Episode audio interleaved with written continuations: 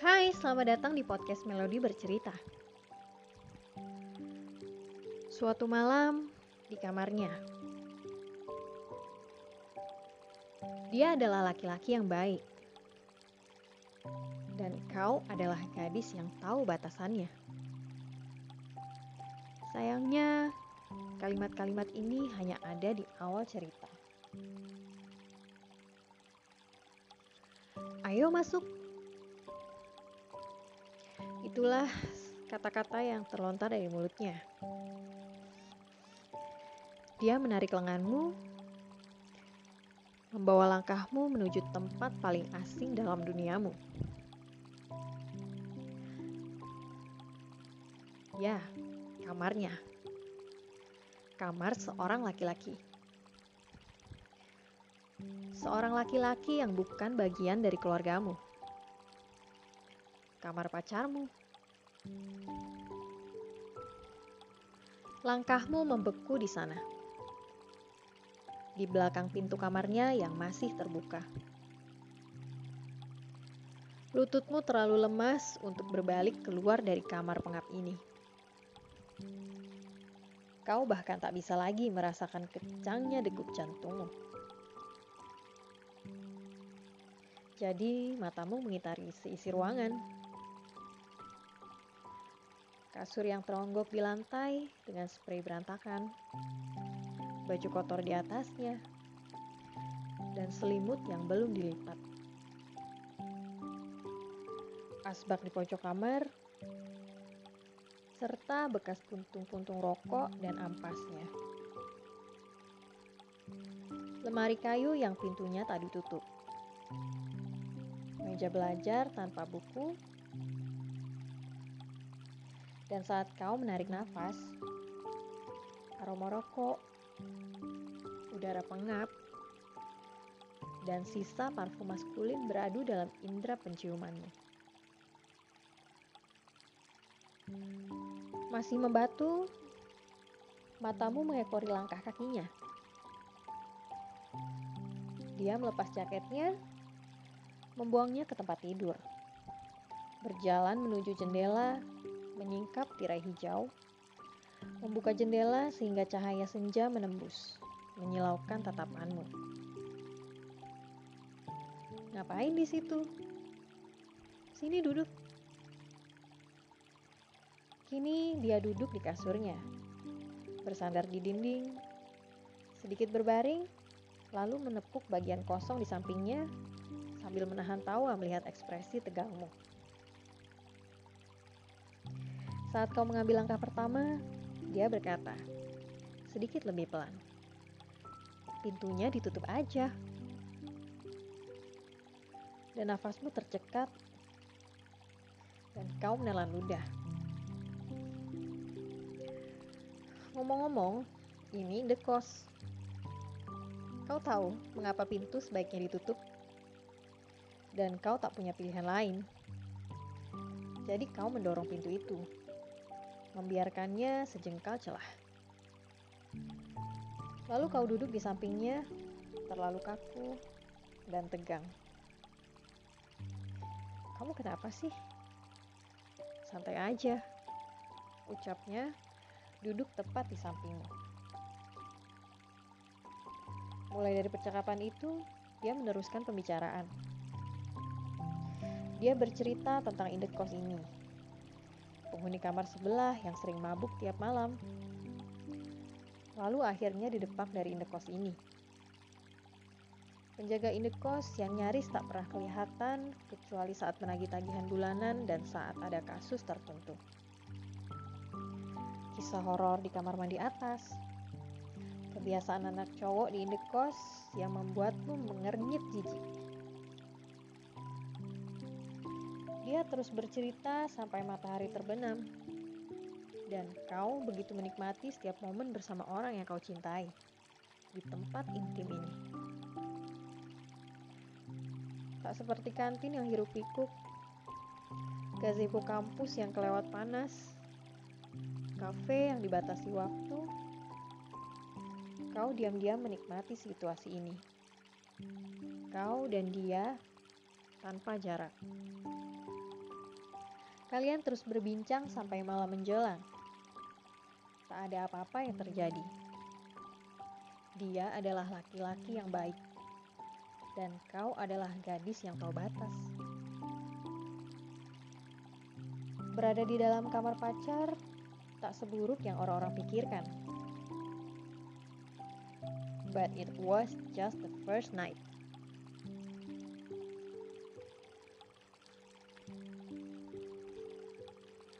Berada di dalam kamar pacar tak seburuk yang orang-orang pikirkan, batinmu. Jadi, keesokan harinya kau datang lagi. Lagi pula, apa yang bisa kau lakukan setelah semua urusan di kampus usai? Bermain bersama teman. Oh, mereka juga sibuk dengan pacar-pacar mereka. Mengerjakan tugas untuk minggu depan. Duh, otak ini butuh penyegaran atau kembali ke Indekosmo. Bosan sendiri di sana. Mengajak pacarmu ke Indekosmo juga tak mungkin, karena itu Indekos khusus wanita. Tak ada pilihan lain kan? Jadi pada senja yang menua ini, kau duduk di sampingnya, di dalam kamarnya, memancing kisah mantan-mantannya dulu, berpura-pura cemberut, sampai dia memohon-mohon, berusaha memelukmu, berkata lirih, tapi aku paling sayang sama kamu. Lalu kau akan tertawa melihat wajah sedihnya. Dan ketika kalian bersama, waktu berjalan begitu cepat.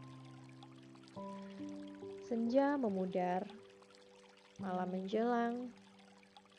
Ini malam keduamu di sini di kamar pacarmu. Ribuan kilometer dari sini, ibumu tak bisa tidur. Ayahmu lembur lagi malam ini.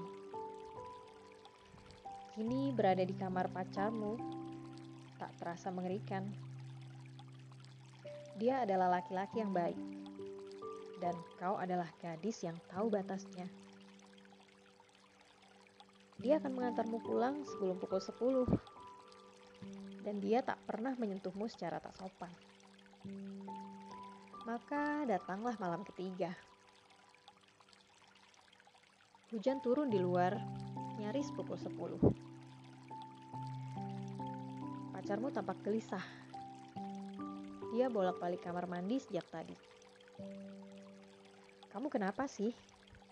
Tanyamu saat dia kembali ke kamar. Kau sedang berdiri di dekat jendela. Dia menghampirimu dengan tatapan yang berbeda. Enggak, enggak apa-apa. Jawabnya kini berdiri begitu dekat denganmu. Tanpa jarak, dan diam begitu lama. Hingga dia berbisik. Apa aku boleh? Dan Tak sampai dia menyelesaikan pertanyaan, itu telah terjadi. Sebuah ciuman pertama. Kau tersentak. Mendorongnya pelan, tak mau memandang wajahnya. Diikuti jeda yang sangat panjang dan canggung. Gimana kalau dia marah? Gimana kalau dia ninggalin aku gara-gara ini? Temanku lebih parah dari ini kok. Akhirnya kau mengangkat muka, memandangnya, lalu mengangguk. Karena kau menyayanginya. Karena kau tak ingin ditinggalkan. Karena dia adalah laki-laki yang baik dan kau adalah gadis yang tahu batas.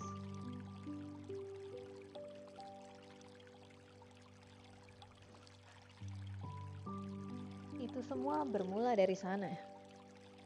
Sayangnya, itu hanya jadi dongeng masa lalu.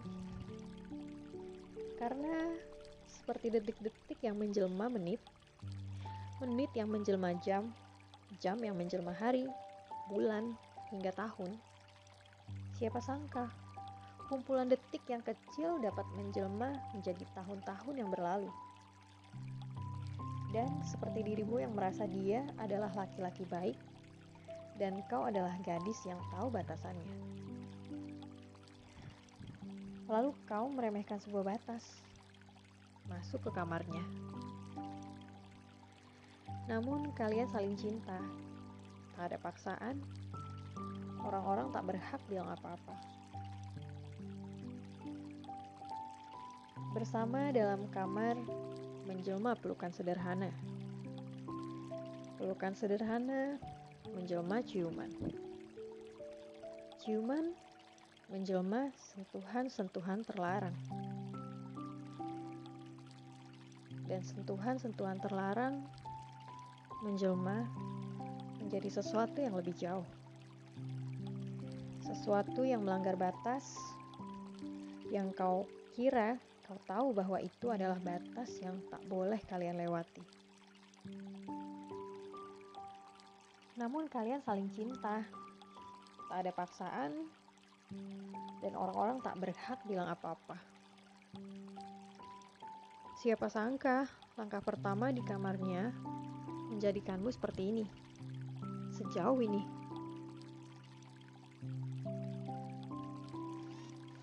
Setelah itu, Aku tak tahu apalagi yang terjadi di kamar itu.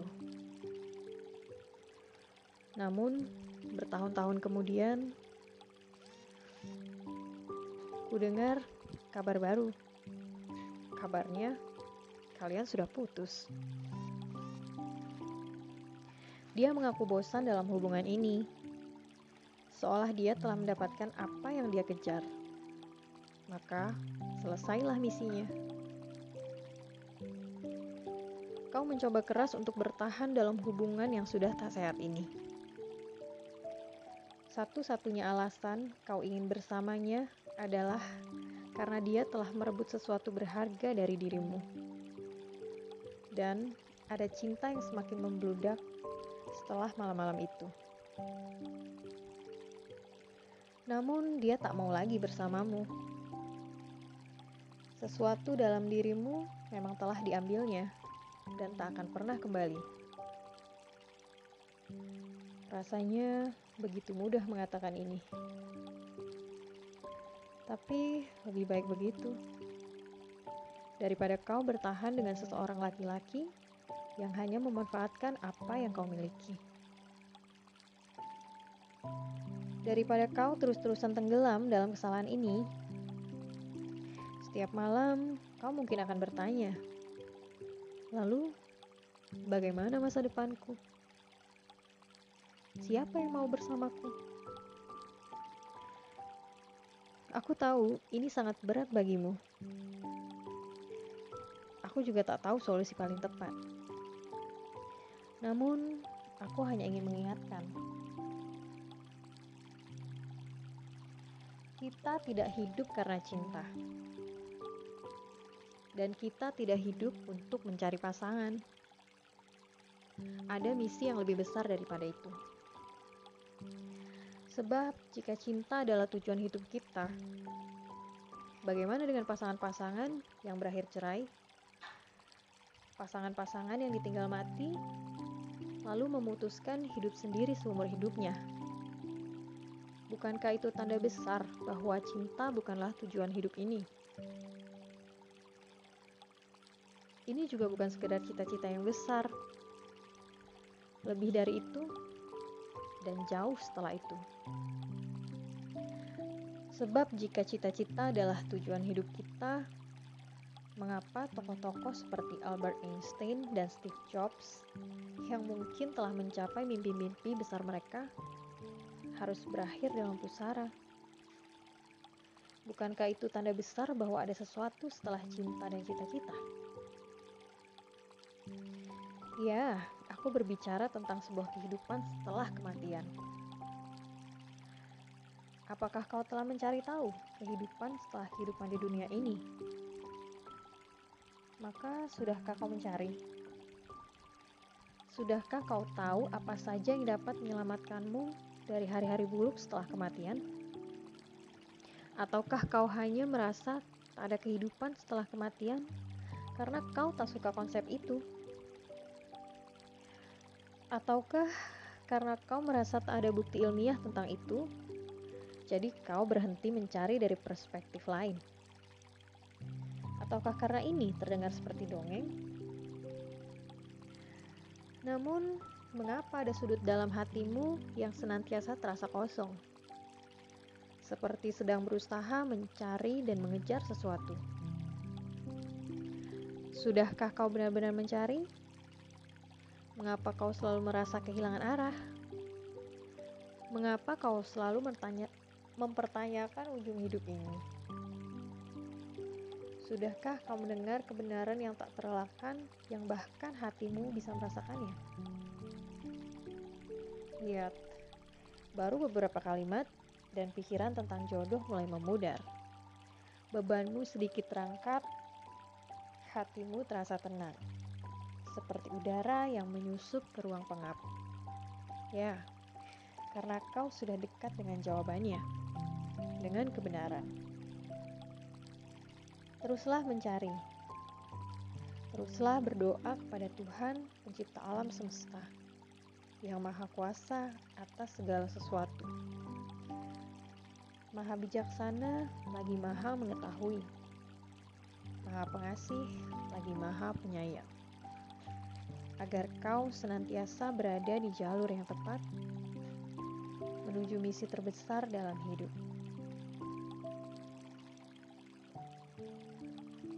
Dan siapa pun yang mendengarkan ini, aku ingin kalian ingat. Segalanya bermula dari ucapan ini. Dia baik. Aku tahu batasannya. Kita nggak bakal ngapa-ngapain kok kasih telah mendengarkan Melodi bercerita.